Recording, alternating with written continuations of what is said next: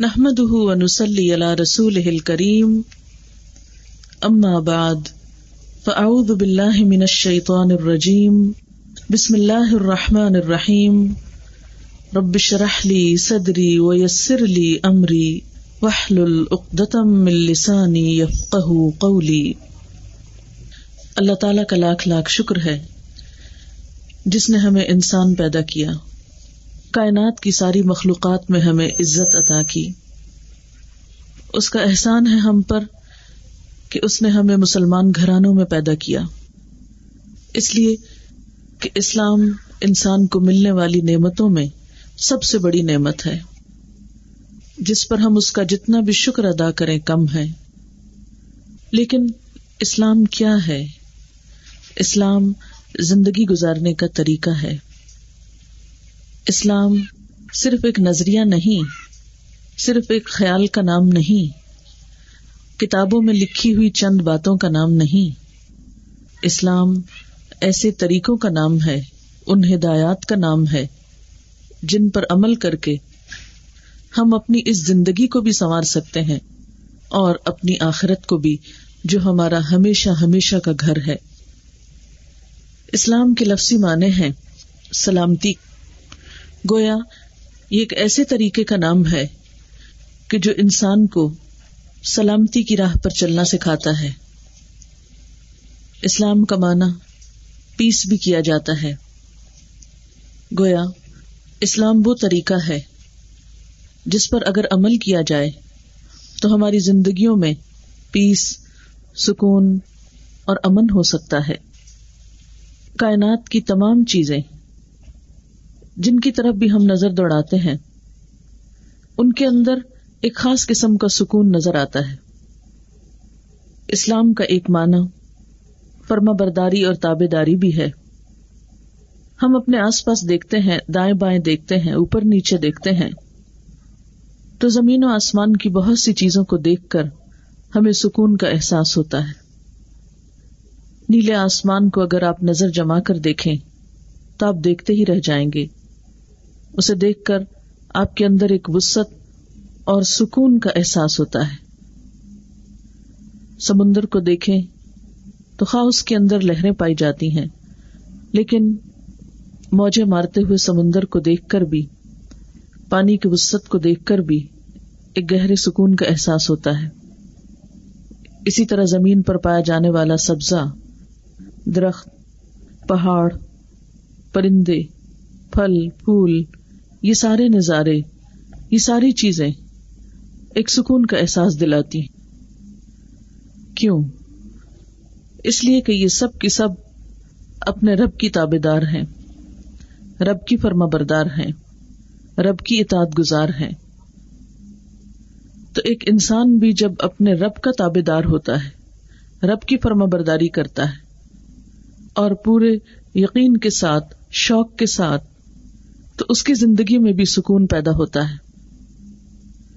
بظاہر اس کی زندگی میں مشکلات ہی کیوں نہ ہو لیکن اس کے دل میں ہمیشہ اطمینان ہوتا ہے۔ قرآن پاک میں اللہ سبحان و تعالی نے دین پر عمل کرنے والوں کے لیے اسی سکون کی خوشخبری دی ہے۔ اللہ ان اولیا اللہ خوف علیہم ولا هم يحزنون خبردار رہو، اللہ کے دوست، ان کو نہ خوف ہوتا ہے، نہ وہ غمگین ہوتے ہیں۔ دنیا میں بھی انسان اللہ تعالی کی اطاعت سے اس مقام پہ پہنچ جاتا ہے کہ جس میں وہ اپنے مستقبل کے بارے میں بھی پریشان نہیں ہوتا، کیونکہ وہ مکمل طور پر اپنے مستقبل کو اللہ کے حوالے کرتا ہے۔ اللہ پر یقین رکھتا ہے، اس پر توکل رکھتا ہے۔ اور اسی طرح دنیا میں ہونے والے چھوٹے چھوٹے نقصانات پر اپنا نقصان نہیں کرتا، غمگین نہیں ہوتا۔ وہ بہت سے ناپسندیدہ فیصلوں کو اللہ کا فیصلہ سمجھ کر، تقدیر کا حصہ سمجھ کر قبول کر لیتا ہے۔ اور اللہ کے فیصلوں کے آگے سر جھکا دینا یہی پھر انسان کے لیے باعث سکون ہو جاتا ہے کہ میرا رب مجھ پر مہربان ہے۔ اس کا کوئی فیصلہ میرے لیے نقصان دہ نہیں۔ اسی طرح انسان دنیا کے خوف اور غم کے ساتھ ساتھ آخرت کے خوف اور غم سے بھی محفوظ ہو جاتا ہے۔ قیامت کے دن ایسا شخص جب اپنے رب سے ملاقات کرے گا، تو چونکہ اس نے دنیا میں اپنے رب کو راضی کرنے کے کام کیے تھے، تو وہاں پر نہ تو موت کے وقت اس کو گھبراہٹ ہوگی، کیونکہ اچھے فرشتے اس کے استقبال کو آئیں گے۔ نہ ہی قبر میں اس کے لیے کوئی وحشت ہوگی اور نہ ہی حشر کے میدان میں کیونکہ اس کی زندگی کا ہر لمحہ، اس کی زندگی کا ہر کام اپنے رب کی مرضی کے مطابق تھا۔ جو شخص ایسی کیفیات سے گزرتا ہو، دنیا میں بھی وہ اس اطمینان کو محسوس کر سکتا ہے اور مرنے کے بعد بھی کرے گا۔ لیکن اگر اس دنیا میں ہم اپنے رب کے فیصلوں پر مطمئن نہیں ہوتے، دنیا میں ہم اپنے آپ کو اللہ کے سپرد نہیں کرتے۔ اور اپنی مرضی کے مطابق زندگی بسر کرنا چاہتے ہیں، تو یاد رکھیے، یہ دنیا ہماری بنائی ہوئی تو ہے نہیں کہ جس میں ہماری مرضی چل سکے۔ یہ تو جس کی بنائی ہوئی ہے، اسی کے مرضی کے مطابق ہی سب کام ہوں گے۔ اس لیے ہمارے لیے اس کے بغیر کوئی چارہ نہیں کہ ہم اپنے آپ کو اللہ کے حوالے کر دیں۔ اس کی اطاعت کریں، اس کی فرما برداری کریں۔ ان کاموں میں بھی جو ہماری مرضی کے مطابق ہیں جن کو ہمارا دل چاہتا ہے اور ان کاموں میں بھی اپنے آپ کو اللہ کے حوالے کر دیں۔ جن کاموں میں ہمارا دل نہیں چاہتا، جو ہماری مرضی اور خواہش کے خلاف ہوتے ہیں، لیکن وہ اللہ کی پسند کے کام ہوتے ہیں۔ زندگی کے سفر میں ایسے ہی بہت سی چیزوں میں انسان کے اوپر بہت سی کیفیات گزرتی ہیں۔ انسان محض اس گوشت پوشت کا مجموعہ نہیں، صرف ہڈیوں کے ڈھانچے پہ گوشت ہی نہیں پہنایا گیا۔ اللہ تعالیٰ نے انسان کو مختلف چیزوں کا مجموعہ بنایا ہے۔ انسان کے اندر دل بھی ہے، دماغ بھی ہے، سوچ بھی ہے۔ انسان کے اندر خواہشات اور جذبات بھی ہیں، خیر کا جذبہ بھی ہے اور اس کے اندر شر بھی ہے۔ الحمہ فجورہ و تقوا انسان کے اندر فجور بھی ہے اور تقوا کی صلاحیت بھی ہے۔ اب یہ ہر شخص پر منحصر ہے کہ وہ اپنے خیر کی قوت کو بڑھاتا ہے یا شر میں آگے جاتا ہے۔ بہرحال، یہی ہر انسان کا ایک امتحان ہے کہ اس دنیا میں رہتے ہوئے ان دونوں آپشن میں سے کون سی آپشن کو لیتا ہے۔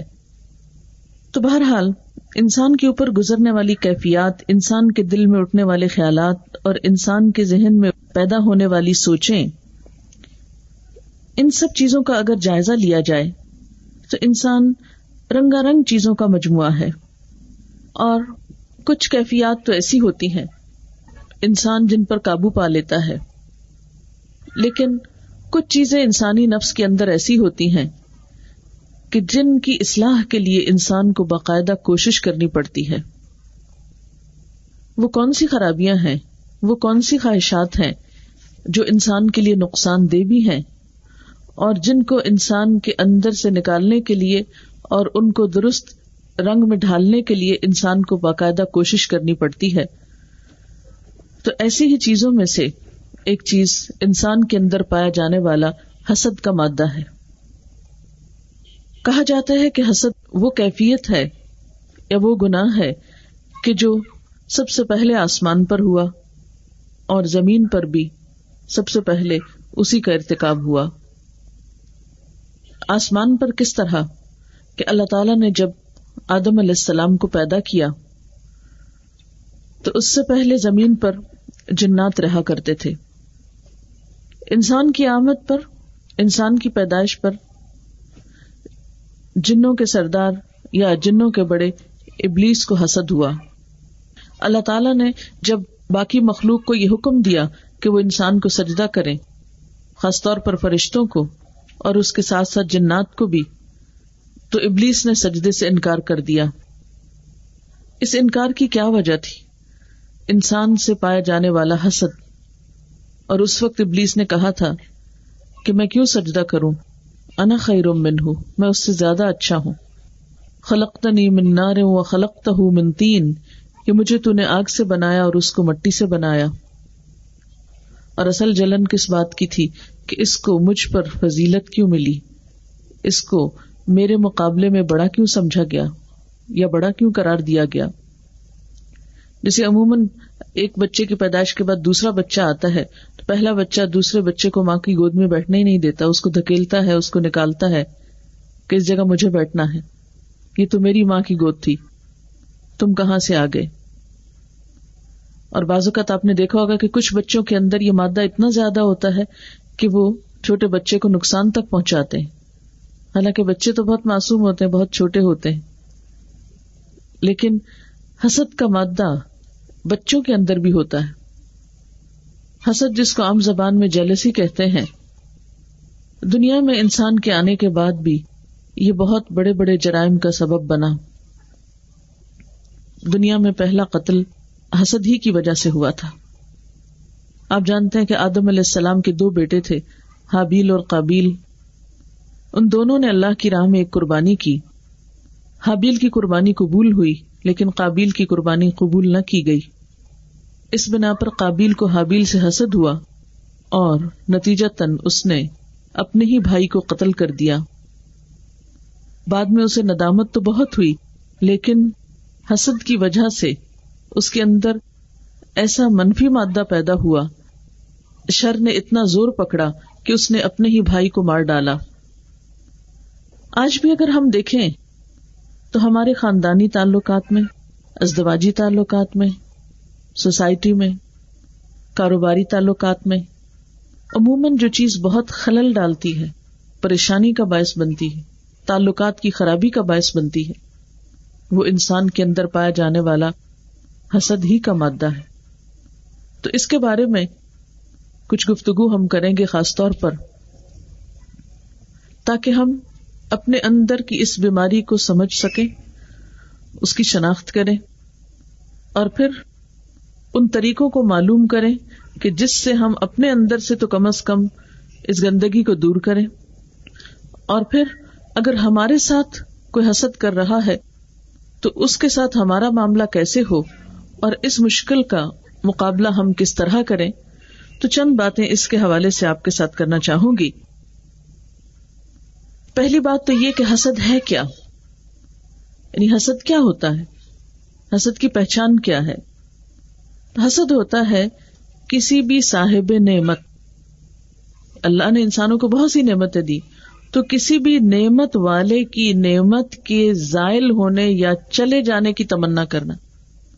کسی کی نعمت یا کسی کو ملنے والی خیر یا بھلائی یا اللہ کا فضل دوسرے کے پاس دیکھ نہ سکنا، وہ دل کو نہ بھانا۔ اور صرف اتنا ہی نہیں کہ دل کو نہیں بھارا، دل کو اچھا نہیں لگ رہا، بلکہ اس کے ساتھ یہ کوشش بھی ہو رہی ہے کہ کسی طرح وہ نعمت جس کو ملی ہے، اس سے چھن جائے، اس سے ختم ہو جائے۔ بعض اوقات تو یہ کیفیت صرف دل تک ہوتی ہے، لیکن بعض اوقات یہ پھر دل سے آگے نکل کر عمل میں بھی ڈھل جاتی ہے۔ اور انسان اس وقت تک چین سے نہیں بیٹھتا جب تک کہ دوسرے کو نقصان نہ پہنچا چکے۔ اور سوال یہ پیدا ہوتا ہے کہ حسد کس کس سے کیا جاتا ہے؟ کون کون حسد کا شکار ہوتا ہے؟ اس بارے میں آپ صلی اللہ علیہ وسلم نے ہمیں خبردار کیا۔ آپ نے فرمایا، اپنے ارادوں کی تکمیل میں رازداری سے کام لیا کرو۔ کیونکہ ہر صاحب نعمت حسد کیا جاتا ہے۔ یعنی جس کو بھی کوئی نعمت ملے گی، اس سے ضرور حسد کیا جائے گا۔ اور یہ عام روزمرہ زندگی کا تجربہ اور مشاہدہ ہے کہ اگر ایک انسان کو اللہ کی طرف سے کوئی خاص خوبی مل جاتی، جسے کہتے ہیں نا گاڈ گفٹڈ ہونا، کچھ چیزیں تو انسان کوشش سے حاصل کر لیتا ہے۔ لیکن کچھ چیزیں اللہ تعالیٰ کی طرف سے ملتی اس میں انسان کا اپنا کچھ خاص کمال نہیں ہوتا۔ مثلاً، حسن ایک ایسی دولت ہے کہ جو اللہ تعالیٰ ہی دیتا ہے۔ اب کسی انسان کے حسن کو دیکھ کر یا کسی انسان کے حسن سے جل کر دوسرا اس کو نقصان پہنچانے پہ تل جائے، تو یہ حاسد جس سے حسد کر رہا ہے، اس کو ہی نقصان نہیں دے رہا، بلکہ اسے اللہ تعالی سے بھی ایک شکوا ہے۔ اور وہ ایک طرح سے اللہ تعالیٰ کی تقسیم پہ راضی نہیں۔ اور یوں نتیجہ تن اپنے آپ ہی کو نقصان دے رہا ہے۔ اور آپ نے دیکھا ہوگا کہ بعض اوقات لوگ دوسروں پہ تیزاب پھینک دیتے ہیں یا دوسروں کو کسی نہ کسی طرح نقصان پہنچاتے ہیں کہ دوسرا اس نعمت سے محروم ہو جائے۔ اسی طرح صاحب مال، کیونکہ رسک کی تقسیم اللہ کی ہوتی ہے۔ ان اللہ من یشاء بغیر حساب۔ اللہ جس کو چاہتا ہے رسک دیتا ہے بغیر حساب کے، بلا حساب۔ تو بات یہ ہے کہ جس کے پاس بھی اللہ کا کوئی فضل ہوگا، جس کے پاس بھی اللہ تعالی کی طرف سے کوئی نعمت ہوگی، وہ حسد کیا جائے گا۔ قرآن پاک میں اللہ تعالیٰ فرماتے ہیں، ام الناس ما اللہ من فضلی یا وہ لوگوں سے اس بنا پہ حسد کرتے ہیں کہ جو اللہ نے ان کو اپنے فضل سے دے رکھا ہے، تو وہ کیوں دیا ہے؟ یعنی مراد یہ کہ وہ دوسروں کو کیوں ملا ہے؟ اور قرآن پاک میں بنی اسرائیل کی آپ صلی اللہ علیہ وسلم سے حسد کی مثالیں بہت سی ملتی ہیں۔ تاریخ میں بہت سے واقعات ملتے ہیں کہ بنی اسرائیل جو حضرت موسی علیہ السلام کی قوم تھی، جن کے پاس کتاب تھی، بہت سے امبیا ان میں آئے جنہوں نے ان کی اصلاح کی کوشش کی۔ لیکن آپ صلی اللہ علیہ وسلم جب ان کی اپنی نسل میں نہیں آئے، بنی اسماعیل میں آئے، تو وہ ان سے حسد کرنے لگے کہ یہ نعمت دوسرے خاندان کو کیوں مل گئی؟ یہ نبوت کی نعمت اور آخری نبی کی آمد جو تھی وہ ہمارے ہی خاندان میں ہونی چاہیے تھی اور اس بنا پر وہ آپ پر ایمان ہی نہیں لائے اور حق سے محروم رہے۔ اور پھر طرح طرح کے کوششیں کرتے رہے آپ صلی اللہ علیہ وسلم کی دشمنی میں آپ کو نقصان پہنچانے کے لیے، آپ کو قتل کرنے کے لیے، آپ کو ازیتیں دینے کے لیے۔ تو تاریخ میں اور قرآن پاک میں حسد کی ایک بہت بڑی مثال ملتی ہے، جس سے انسان اس معاملے کو بہتر طریقے پر سمجھ سکتا ہے۔ لیکن اگر دیکھا جائے تو حسد کرنے والا کیا کر رہا ہے؟ اللہ کے فیصلے پہ ناراضگی کا اظہار کر رہا ہے۔ اسی لیے ایک روایت میں آتا ہے، حضرت زکری علیہ السلام نے فرمایا کہ اللہ تعالیٰ فرماتا ہے، حاسد میری نعمت کا دشمن ہے اور میرے فیصلے پر غصہ کرتا ہے اور جو کچھ میں نے اپنے بندوں کے درمیان تقسیم کیا ہے، اس سے خوش نہیں ہوتا۔ یعنی وہ اللہ کی تقسیم پہ راضی نہیں ہوتا۔ اب عام طور پر ہوتا یہ ہے کہ ہم دوسروں کے اندر پائی جانے والی خامیوں کا تو خوب جائزہ لیتے ہیں، لیکن اپنے اندر کی خامی کو بھول جاتے ہیں۔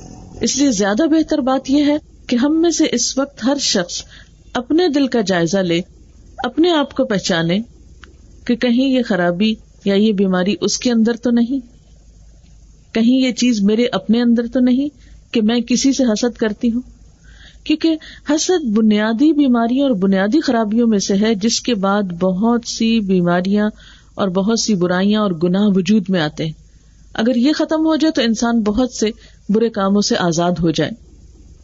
اگر دیکھا جائے تو ہر انسان کے اندر کسی نہ کسی درجے پر تھوڑی یا زیادہ یہ بیماری ضرور ہوتی۔ کچھ لوگ اس پہ قابو پا لیتے ہیں اور اپنے آپ کو اچھے کاموں میں لگا لیتے ہیں اور کچھ لوگ اس کا شکار ہو جاتے ہیں۔ اب اگر اپنے آپ کو ہمیں ٹیسٹ کرنا ہو، اپنی بیماری کا خود اندازہ کرنا ہو، تو ہمیں کیا کرنا ہوگا؟ اب دیکھیں کہ جیسے جسمانی بیماریاں ہوتی ہیں تو ان کا جائزہ لینے کے لیے ہم کیا کرتے ہیں؟ جیسے بلڈ ٹیسٹ کراتے ہیں، بخار ہو تو تھرمو میٹر لگا کے دیکھتے ہیں۔ بلڈ پریشر ناپنے کے لیے بھی آلہ ہے۔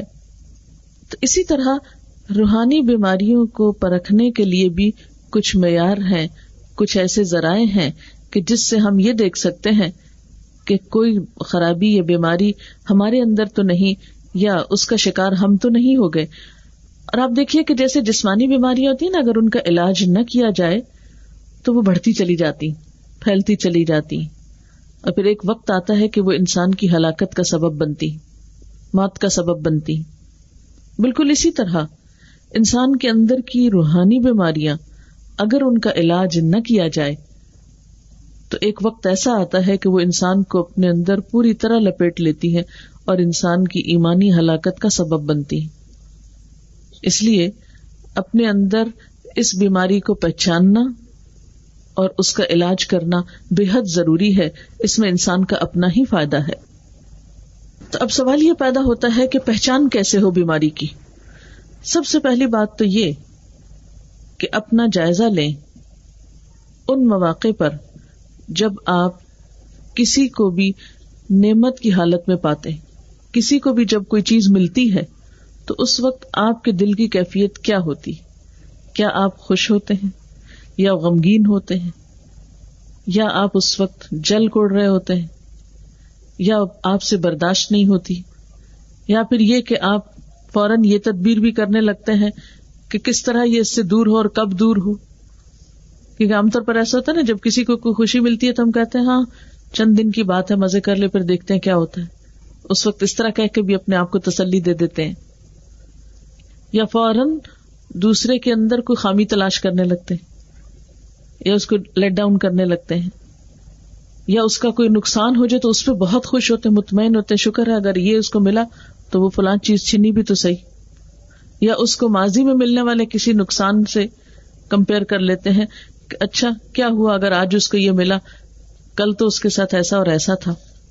اس قسم کی گفتگو اور اس قسم کے جذبات جو ہے یہ حسد پر مبنی ہے پھر اپنے آپ کو پرکھنے کا ایک طریقہ یہ بھی ہے کہ اگر کسی کی تعریف کہیں کی جا رہی ہو، تو اس وقت ہمارا حال کیا ہوتا ہے؟ اور تعریف بھی اپنے ہی کسی قریبی کی، کیونکہ حسد جو ہوتا ہے، وہ قریب کے لوگوں میں زیادہ ہوتا ہے بنسبت دور کے۔ مثلاً کسی دوسرے ملک میں اگر کسی کے پاس کچھ ہے، تو آپ سے اس کا کوئی تعلق نہیں، کوئی واسطہ نہیں، کوئی آپ کا اس سے کمپٹیشن نہیں، کوئی جان پہچان نہیں، تو آپ اس چیز کو دیکھ کر حسد نہیں کرتے عام طور پہ۔ مثلاً اگر آپ کوئی مووی وغیرہ دیکھ رہے ہیں تو اس میں کسی اور ملک کی، مثلاً چائنا کی کوئی بلڈنگ دیکھ رہے ہیں یا امریکہ کے کچھ گھر دیکھ رہے ہیں تو آپ کو عموماً دیکھ کے حسد نہیں ہوگا کہ ہاں یہ فلاں ملک کے لوگوں کی چیز ہے۔ لیکن اپنے ملک میں اور اپنے ملک میں بھی، اپنے شہر میں اور اپنے شہر میں بھی اپنے رشتے داروں کے اور اپنے قریب ترین لوگوں کے، ان کو جب کوئی نعمت ملتی ہے تو اس وقت دراصل ہم کو تکلیف شروع ہوتی ہے۔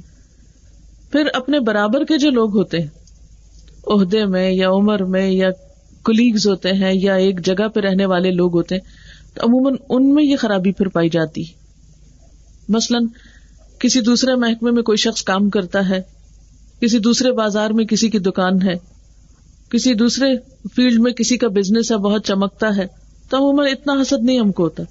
لیکن اگر ہمارے اپنے فیلڈ میں، ہمارے اپنے محکمے میں، ہمارے اپنے بازار میں ہماری ساتھ والی دکان میں ہمارے جیسے بزنس میں اگر ہم سے کوئی آگے نکلتا ہے تو اس وقت ہم کو پھر زیادہ تکلیف ہوتی۔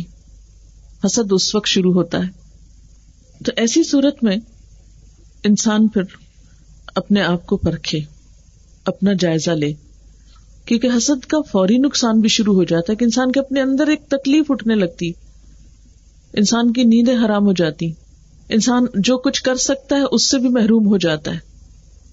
اس لیے ضروری ہے کہ انسان کوئی نہ کوئی اس کا حل تلاش کرے اور اپنا علاج شروع کرے۔ پھر اسی طرح یہ ہے کہ اندرونی ٹیسٹ کے علاوہ کچھ بیرونی یا جسمانی علامتیں بھی ہوتی ہیں جس سے انسان پہچانا جاتا ہے۔ مثلاً آپ دیکھیں حسد کرنے والے کی جو ہنسی ہے یا مسکراہٹ ہے وہ پھیکی ہوگی۔ بعض اوقات اس کی مسکراہٹ میں بھی تنز ہوگا۔ اس کے چہرے سے علامتیں نمایاں ہوں گی۔ یعنی چہرے سے فوراً پتہ چلنے لگے گا کہ یہ شخص کسی کی تعریف پہ یا کسی کی نعمت سے خوش نہیں ہوا۔ اسی طرح نگاہوں میں بھی وہ ایک جذبہ خاص نظر آنے لگتا ہے۔ پھر اسی طرح بعض اوقات کیا ہوتا ہے کہ انسان کسی کو جب کچھ ملتا ہے تو فوراً اپنی کوئی بات یاد کر لیتا ہے اور اپنے منہ میاں مٹھو بننے لگتا ہے، اپنی کوئی تعریفیں شروع کر دیتا ہے۔ اگر کسی کو کوئی کامیابی ہوئی تو فوراً شروع کر ہاں ہاں مجھے بھی یہ ملی تھی کامیابی اور میرے پاس بھی یہ اور یہ ہے۔ کسی کے پاس کوئی مال و دولت آیا، پیسہ آیا، زیور آیا تو کہا میرے پاس تو اس سے بھی زیادہ ہے۔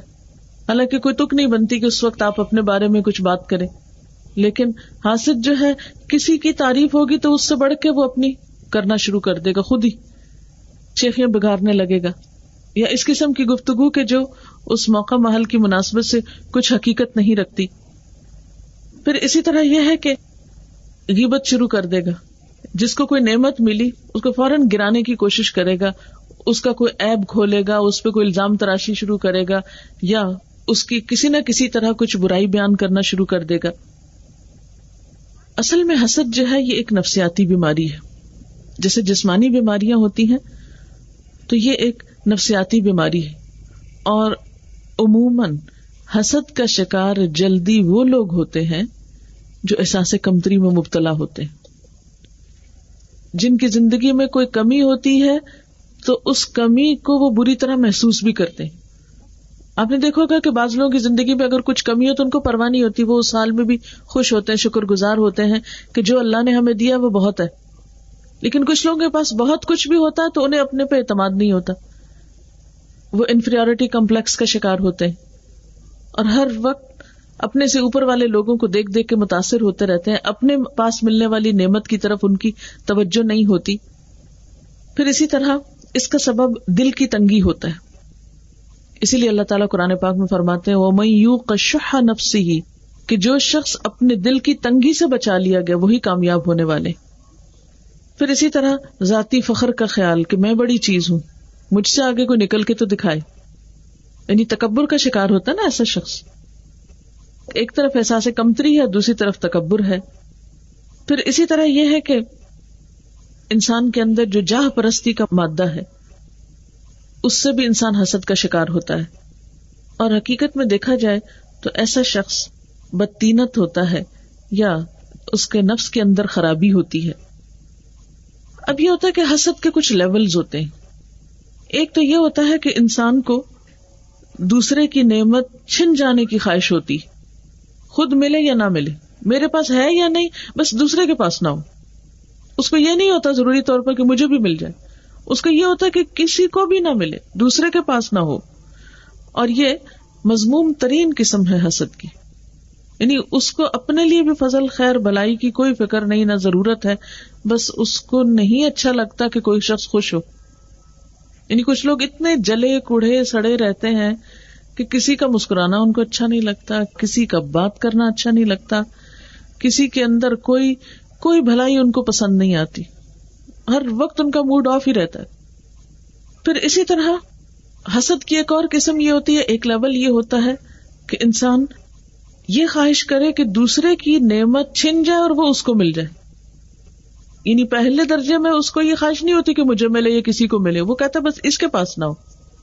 دوسری قسم یہ ہوتی ہے کہ انسان کیا چاہے کہ اس سے چھن کے مجھے ملے، حالانکہ اللہ تعالیٰ نے ہمیں کیسے کہا کہ تم اللہ سے مانگو۔ تم اس بات کی تمنا نہ رکھو کہ دوسرے کی چھن کے مجھے ملے۔ اللہ تعالیٰ کے خزانے تو بہت وسیع ہیں۔ اس دنیا میں نعمت صرف وہ نہیں ہے جو کسی کے ہاتھ میں اللہ کے خزانوں میں اس سے کہیں زیادہ ہے۔ جیسے قرآن پاک میں آتا ہے کہ وہ امن شعی ان اللہ خزاں اللہ بقدر معلوم۔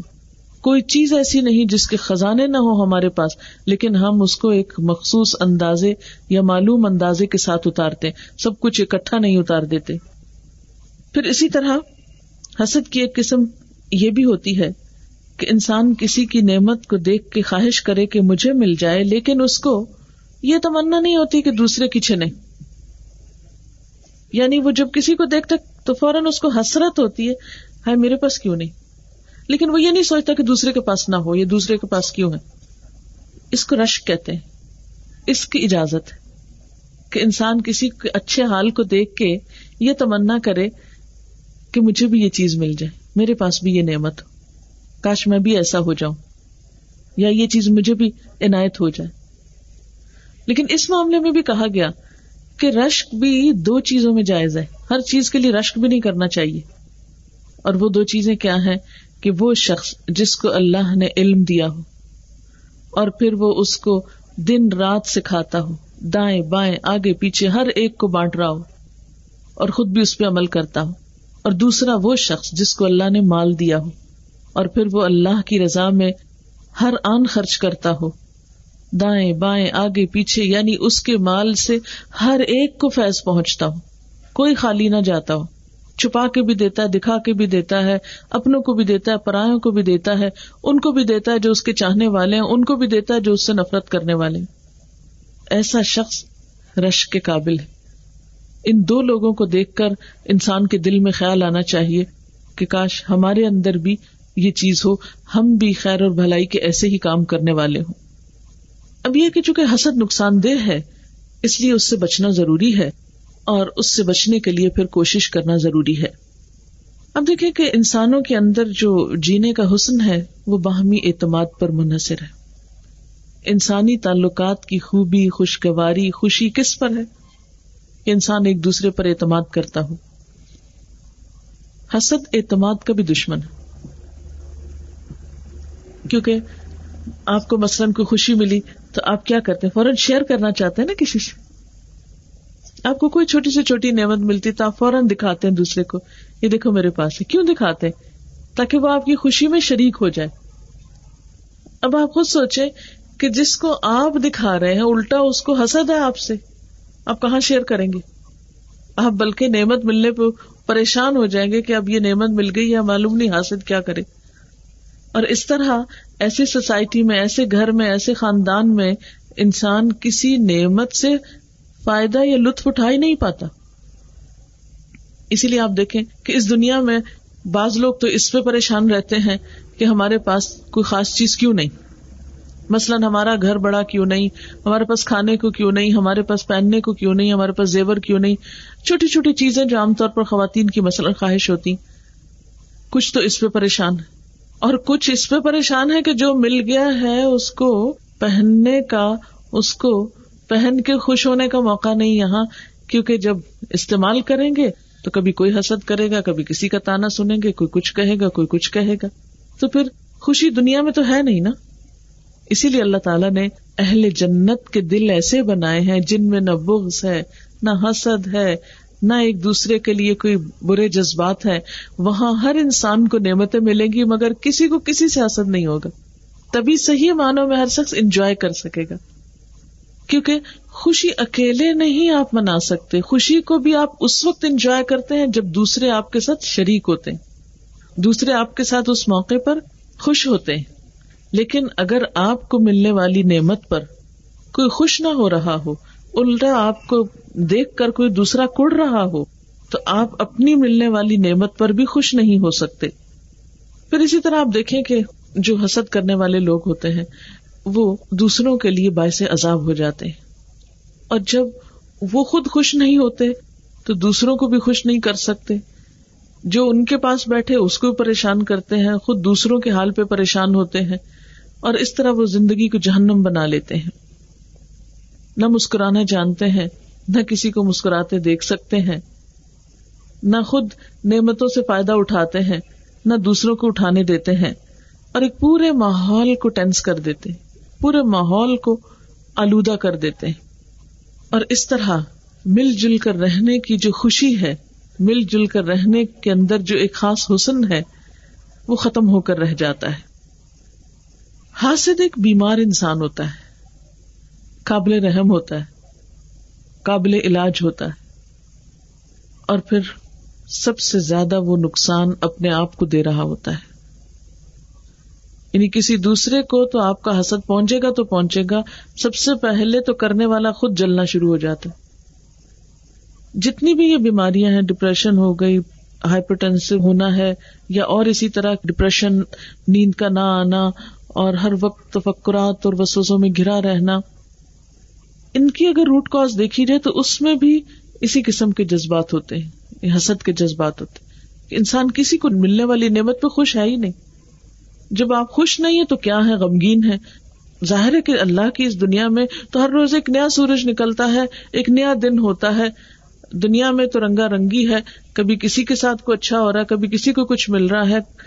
تو اگر آپ کسی کو ملنے والی نعمت پر خوشی نہیں ہو رہے اور ہر ایک کی نعمت کے اوپر آپ کو کوئی تکلیف ہی ہوئے چلی جا رہی ہے، تو ایسی صورت میں آپ غم پر غم اٹھا رہے ہیں، دکھ پہ دکھ اٹھا رہے ہیں۔ جل جل کے راک ہو رہے ہیں۔ اور نتیجہ کیا ہوگا؟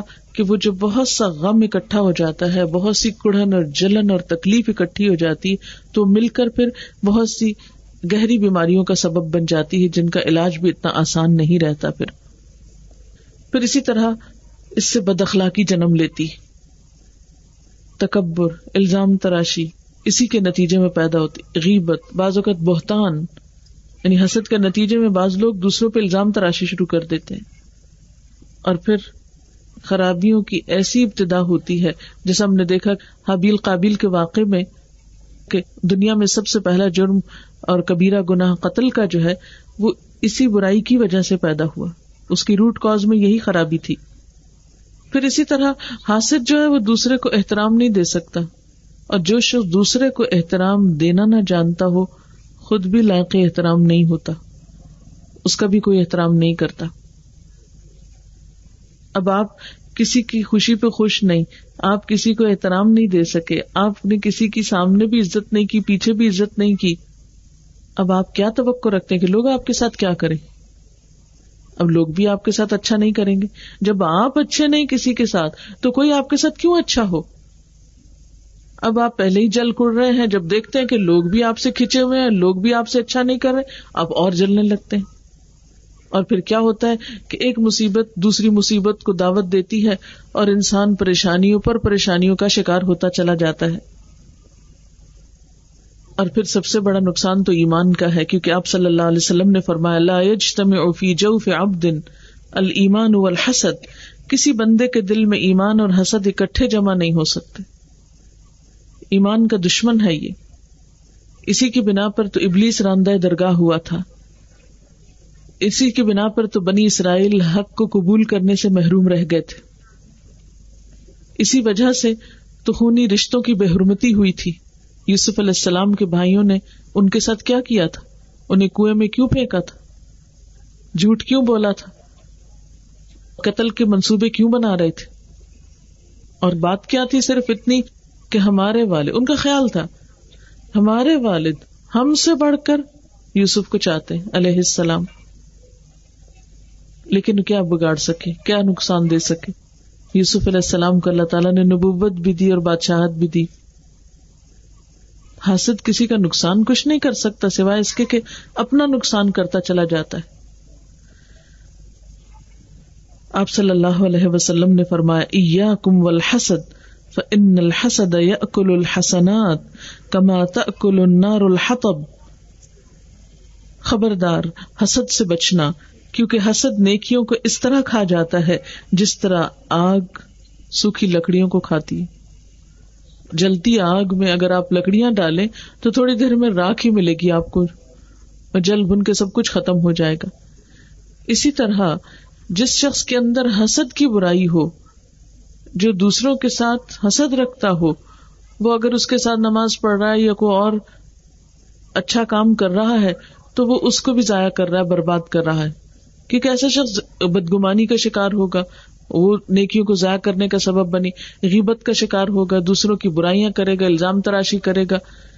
پھر دوسرے کو ازیت دینے کی کوشش کرے گا، اس کو ٹارچر کرے گا، اس کا مذاق اڑائے گا، اس کی توہین کرے گا، بے عزتی کرے گا۔ تو یہ ساری چیزیں کیا ہوئی کرتے کرتے انسان کے لیے ہلاکت میں پڑنے کا سبب۔ نیکیاں تو سب کچھ جل گئی اب آپ خود سوچیں کہ عموماً دنیا کا جب چھوٹا سا بھی کوئی نقصان ہوتا تو ہمیں کس قدر پریشانی ہوتی ہے۔ اگر راہ جاتے ہوئے آپ کی جیب کٹ جائے تو آپ دیکھیں آپ کا حال کیا ہوتا ہے۔ خدا نخواستہ آپ کی کوئی ایک چھوٹی سی رنگ گم ہو جائے تو آپ دیکھیں کہ کتنی بے چینی لگے گی۔ سارا دن کوئی اور کام سوجے گا ہی نہیں۔ ہر تھوڑی دیر بعد دل میں خیال آئے گا، وہ میری رنگ پتہ نہیں کہاں گئی۔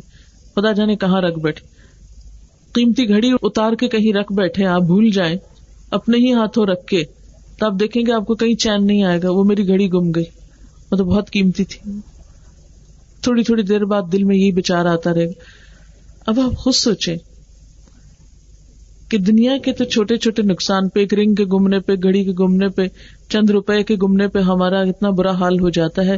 تو کہاں حسد کر کے انسان اپنی ساری نیکیوں کو برباد کر دے گما بیٹھے ستیا ناس کر دے، تو اس پر اس کو کوئی بھی احساس نہ ہو کہ وہ کسی مصیبت کا شکار یا اس کا کچھ نقصان ہو رہا ہے۔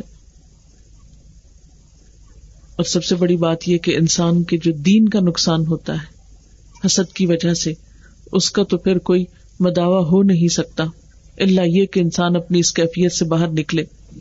آپ صلی اللہ علیہ وسلم نے فرمایا تمہاری طرف پچھلی قوموں کی بیماریاں حسد اور بغض سرایت کرائیں گی، جو مونڈ ڈالیں گی۔ میں نہیں کہتا کہ یہ بالوں کو مونڈنے والی ہیں، بلکہ یہ تو دین کو مونڈ دیں گی۔ یعنی حسد جیسی بیماری اگر مسلمانوں کے بیچ میں آ گئی، تو کیا ہوگا؟ دین کا سفایا ہو جائے گا۔ اور آپ نے دیکھا ہوگا کہ بعض اوقات اچھے خاصے دیندار لوگ ایک دوسرے سے حسد کرنے لگتے ہیں۔ نیکی کے میدان میں رشک تو جائز ہے لیکن حسد جائز نہیں۔ تو اس سے کیا ہوتا ہے کہ جب دو دین والے ایک دوسرے سے حسد کر رہے ہو ایک دوسرے کو بدنام کر رہے ہو ایک دوسرے کو برا بھلا کہہ رہے ہو تو نتیجہ کیا نکلے گا؟ حاصل کیا ہوگا؟ لوگوں کے لیے ایک بری مثال بنیں گے۔ لوگ دین کو ہی چھوڑ دیں گے۔ وہ کہیں گے ہم نے دیکھ لیا، بہت دیندار، بہت نمازیں پڑھنے والے۔ اور پھر یہ کہ حسد ایک ایسی چیز ہے نا کہ جو چھپی نہیں رہ سکتی، ہوتا دل میں، لیکن انسان کے رویے سے ظاہر ہو جاتا ہے۔ انسان کی گفتگو سے، انسان کے عمل سے، انسان کی سرگرمیوں سے۔ اصل میں حاصل کی کیفیت کچھ ایسی ہوتی ہے کہ جیسے وہ ہوپ لیس بھی ہوتا ہے اور ہیلپ لیس بھی ہوتا ہے۔ اس کی زندگی میں امید کی کمی بھی ہوتی ہے، ورنہ اگر اسے اللہ سے امید ہو تو وہ حسد کو چھوڑ کے اللہ تعالیٰ سے اس کا فضل مانگنا شروع کر دے۔ اور ہیلپ لیس اس طرح ہو جاتا ہے کہ بعض اوقات یہ بیماری اس پہ اتنا زبردست اٹیک کرتی ہے کہ وہ خود بھی اس سے باہر نہیں آ پاتا۔ اسی لیے مسلمانوں کو کیا سکھایا گیا ہے کہ ایک دوسرے کو تھام کے رکھو۔ ولاسر ان انسان الفی خسر۔ قسم ہے، زمانے کی یقیناً انسان نقصان میں ہے۔ سوائے ان لوگوں کے جو ایمان لائے اور جنہوں نے اچھے کام کیے اور جنہوں نے ایک دوسرے کو حق کی تلقین کی اور ایک دوسرے کو صبر کی تلقین کی۔ اگر ہم دیکھتے ہیں کہ کسی دوسرے کے اندر ایسی کوئی خرابی ہے اور کیسے پتا چلتا خرابی کا کہ ایسا شخص ہر وقت آپ کے پاس آ کے دوسروں کی برائیاں کرتا رہے گا؟ فلاں نے میرے ساتھ ایسا کیا، فلاں تو ایسا ہے، ویسا ہے، ویسا اور اگر دیکھا جائے بازو کا غور کیا جائے، تو وہی رقابت کے رشتے ہوں گے کہ اصل میں خرابی اور کچھ نہیں، سوائے اس کے کہ وہ ایک رقابت آپس میں چل رہی ہے، ایک مقابلے کی کیفیت ہے، اور اس کی وجہ سے یہ سب کچھ اگلا جا رہا ہے۔ کیونکہ ہوتا یہ نا کہ جب آگ اندر ہوتی ہے تو وہ اگل کے باہر بھی تو آ جاتی ہے نا۔ وہ دوسروں کو بھی جلانے لگتی۔ دوسروں کے لیے بھی تکلیف کا سبب بنتی۔ آپ صلی اللہ علیہ وسلم نے فرمایا، دو بھوکے بھیڑیے، بکریوں کو اتنا نقصان نہیں پہنچا سکتے جس قدر مال کی ہرس اور حسد مسلمانوں کے دین کو برباد کرنے والا ہے۔ کچھ خرابیاں ایسی ہوتی نا انسان کے اندر جو صرف اس کو خود ہی نقصان دیتی، صرف اس کی اپنی ذات کے نقصان کا سبب بنتی۔ لیکن کچھ بیماریاں اور کچھ خرابیاں اور کچھ ایب ایسے ہوتے ہیں کہ جس سے انسان کی صرف اپنی ذات کو نہیں، بلکہ اس کے ساتھ ساتھ پورے دین کو بھی نقصان ہوتا ہے۔ اسی لیے آپ نے کیا فرمایا؟ کہ دو بھوکے بھیڑیے اگر بکریوں کے ریوڑ میں گھس جائیں، تو کیا کر ڈالیں گے پھر؟ کتنی ہی بکریوں کو نقصان دے دیں۔ گے پر میں وہ اتنا نقصان نہیں دیں گے جتنا مال کی ہرس اور حسد مسلمانوں کے دین کو برباد کرنے والا ہے۔ کیونکہ انسان کا دین کہاں سے پہچانا جاتا ہے؟ اس کے تقوا سے، اس کے اخلاص سے، اخلاق سے، اس کی ہمدردی سے کائنڈنس سے۔ لیکن جس کے اندر حسد ہوتا ہے، اس سے یہ ساری خوبیاں ختم ہو جاتی۔ اور اس طرح انسان اپنے آپ کو اور دوسروں کو نقصان دینے کا سبب ہو جاتا ہے۔ آپ صلی اللہ علیہ وسلم نے فرمایا، حسد کرنے والا چگلی کرنے والا، کہانت کرنے والا مجھ سے نہیں اور نہ میں اس سے ہوں۔